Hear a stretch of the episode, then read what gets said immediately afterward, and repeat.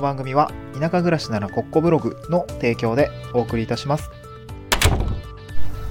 はい、こんにちは。東京から淡路島に家族で移住して、ライターやブログ運営をしたり、古民家を直したりしている小場旦那です。え今日のトークテーマはですね、え穴場の情報源、移住先の地域の広報誌を入手すると分かることということで、えーあの、まあ、この度ですね、まあ、この度というか、この今回はその移住先選びで必要な地域情報だったりとか、まあ、移住後にね、仕事を探したりとか、家を探したり、あと、まあ、より良い暮らしに必要な地域情報っていうのをですね、まあ、どういった場所で探せばいいのかっていうところ、この情報源についてお話をしたいなと思います。で、まあ、有力な一つの地域情報の、まあ、リサーチ先といえば、地域の広報誌というものがあります。これを読むとですね、あの、結構わかることがあって、今日はそれ4つお持ちしたので、今日お話をしたいなと思います。一つ目がですね、仕事情報だったり、その仕事の募集時期の目安がわかるという話ですね。はい。二つ目が助成金情報がわかるという話。はい。えー、三つ目が家の購買情報ですね。家の購買情報。差し押さえた家が売り出されることがあるんですけど、この購買情報ですね。こちらの方が分かったりします。で、四つ目はですね、子育てイベントとか支援内容もわかるよというですね、まあ大体この四つぐらいをちょっとピックアップしてお話をしたいなと思うんですよね。はい。で、前提、前提、前提として、多分地域は月ごとに発刊をしていると思います。えー移住した、移住前であれば地域情報って結構インターネットで口コミを見たりとか、まあホームページを見たりとかすると思うんですけど、この広報誌というものがですね、多分ね、うん各自治体によってウェブ、ウェブ媒体で出しているものもあれば、紙でしかない、紙でしか出してないとこもあるのかもしれないですけど、紙がでね、PDF 原稿になって、あのーその、自治体のホームページ内に出ている場合もありますので、あ一応ね、あの、そ、あの、そう、現地に行かないと取れないってわけじゃないし、現地の知り合いからね、見せてもらうのもありなんだけど、インターネット多分探せなくはないと思うんですよね。そう。僕のいる自治体は PDF でも見れたような気がしますね。はい。それをね、目を通すとなんとなくこうね、こういうことがわかるということが今日ご紹介をしたいなと思います。え、一つ目ですね、仕事情報だったり募集時期は目安がわかるという話ですね。はい。まあ、移住したいと言って、えー、ちょっと仕事辞めないといけない。え今ある、まテレワークとか在宅勤務とかできないので、えー今ある仕事を辞めて次の仕事に就かないとちょっとまずいですっていう人も多分たくさんいると思うんですけど、まあ、看護師とか保健師さん、あと役職、役場職員だったりとか、まあ、一般社団法人とかね、まあ、あのーなんかそういう系のこう団体職員のね、募集状況っていうのは結構候補誌に出ていたりするんですね。はい。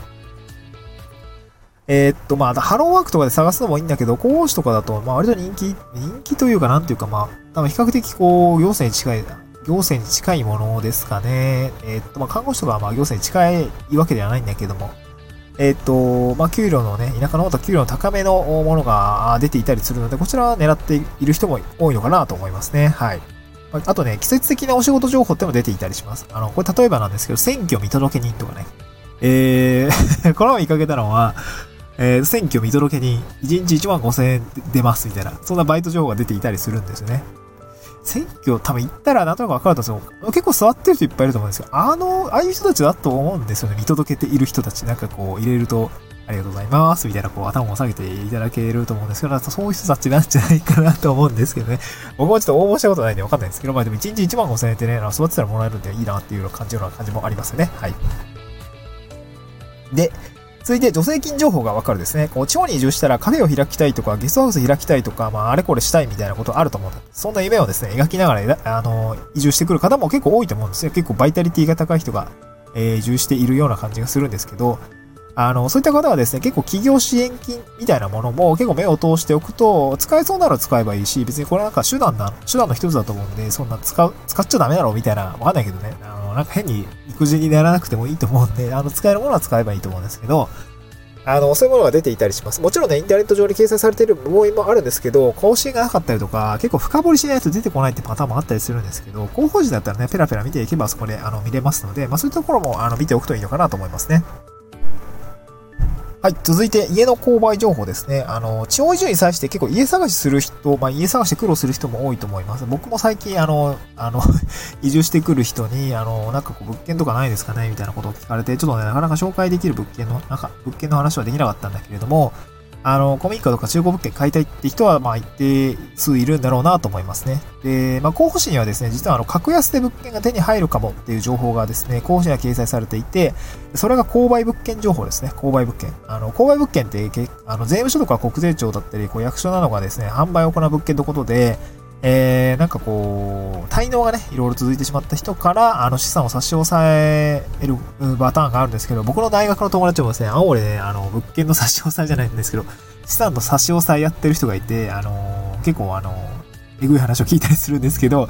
あの、まあ、家を差し押さえられちゃった人がですね、あの、その差し差し押さえられた資産っていうのが、あの、行政の方で、あの、まあ、売却されるのは購買物件ですね。はい。まあ、大体競売にかけられているはずですね。あの、みんなが投票、投票というか、こう、手を挙げることができて、まあね、運が良ければ、こう、かなりこの不動産みたいな、不動産会社みたいな、あの、仲介業者が入らないので、あの、結構格安で、えー、手に入る、手に入る場合がありますね。まあ、購入価格が低いところから多分競売が始まったりするので、まあ、うまく言えれば本当に格安で購入できるというような話ですね。僕も最近あの、講師読んでいたら、購買物件出てきていて、あの、この前市役所の職員の方と話した時に、あそこの物件なんか割と良さそうだよね、みたいな話をしていて、めっちゃみんな見てるやん、みたいな感じの、あの、実感をしましたね。はい。はい。続いて最後4つ目ですね。子育てイベントや支援内容もわかるというお話です。えー、広報誌ではですね、子供向けの工作イベントはいついつこれありますとかね、あと子供主催の子供会みたいなのがあったりするんですけど、あと主催のお祭りだったりとか、イベントなどの情報が掲載されていますね。えー、淡路島の場合はなんか収穫体験やってますとか、あと土地勘の読み聞かせやりますよとかね。あとまあ、私の妻もこれ行ってみたいなって言ってたのは工作体験でした。なかなかね、私の娘もこう、工作結構好きそうだったね、海苔とかハサミ持ってペタペタやってるの。前いたね、保育園ではすごい好きでやっていたので、なんかこれいうのはいいよね、みたいな話をしていたんですけど、なんかそういうね、えー、ものが見つける、見つけられる情報源になったりしますね。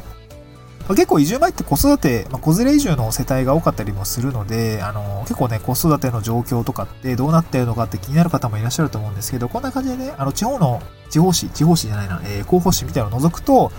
えー、地域のね、えー、子育てイベントがああるのが分かったりとか、まあ、それでも少し安心すると思うんですね。全くなんか何もやってないところだとちょっと寂しいと思いますし、まあ、あと最初孤立しがちなパパマイマ移住者っていう方もですね、結構他の移住者と絡む機会なかったりするので、あの、そういう場所に、えー、顔のを出したりとか、あと地域の知り合い作りをするきっかけになったりするし、あとそうそういう場所が、なんていうんですかね、そういう場所が分かるだけでも、あの結構心のゆとりになったりします。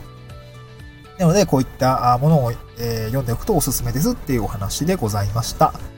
えー、今日は移住先選びに必要な地域情報だったりとか、移住後の仕事探し、家探しにね、あの、使えるこの深い地域情報を、まあ、なんていうのかな、学ぶ場所として、この地方のですね、広報誌っていうのが役に立つよというお話でございました。また次回の収録でお会いしましょう。バイバイ。